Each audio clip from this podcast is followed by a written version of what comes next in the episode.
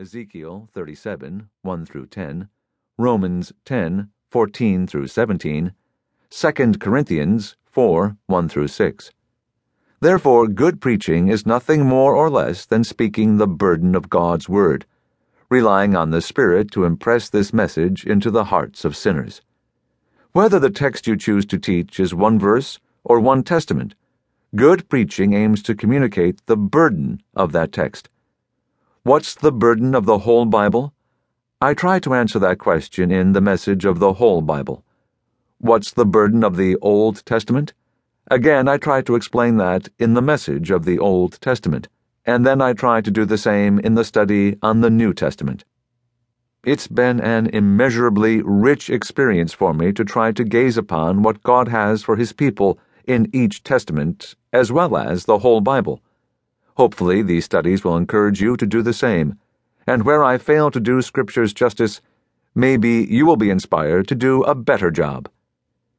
Before we continue, let me mention several good resources for helping you understand the Bible further. First, J.I. Packer's God Has Spoken will help you understand why you should study and read the Bible as a Christian.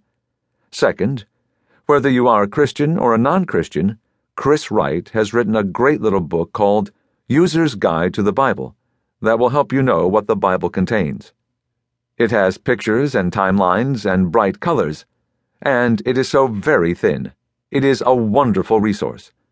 Finally, Graham Goldsworthy's little Gospel and Kingdom, which comprises the first of three works in his Goldsworthy trilogy, is one of the best treatments of the storyline of the whole Bible.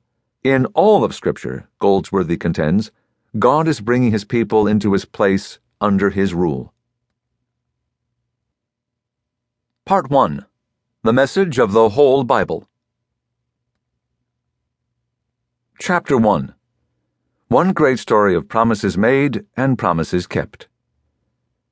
The Bible has been the subject of numerous and varying opinions. Many people have not liked it. The great French philosopher Voltaire predicted the Bible would vanish within a hundred years. He said that more than 200 years ago, in the 18th century. His kind of skepticism may have been rare when he lived, but it became more commonplace in the following century. One historian writes By the 19th century, Westerners were already more certain that atoms exist than they were confident of any of the distinctive things the Bible speaks of. By the 20th century, great sections of the formerly Christian parts of the world had fallen into official skepticism about the Bible. A dictionary of foreign words, published by the Soviet government about 50 years ago, defined the Bible as a collection of different legends, mutually contradictory, and written at different times, and full of historical errors, issued by churches as a holy book. At the same time, many people have had a very high opinion of the Bible. Ambrose, Bishop of Milan in the fourth century, described the Bible beautifully when he said, As in paradise, God walks in the Holy Scriptures seeking man. Immanuel Kant once stated, A single line in the Bible has consoled me more than all the books I have ever read.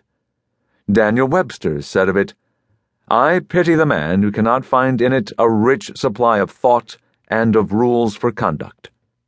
Abraham Lincoln called it the best gift God has given to man. He also claimed, but for it, we could not know right from wrong. Theodore Roosevelt said, a thorough knowledge of the Bible is worth more than a college education. Certainly, one of the most profound understandings of the Bible comes from the great Greek scholar A.T. Robertson, who attested Give a man an open Bible, an open mind, a conscience in good working order, and he will have a hard time to keep from being a Baptist. Some people believe they have great faith in the Bible, yet their sincerity is no guarantee of understanding.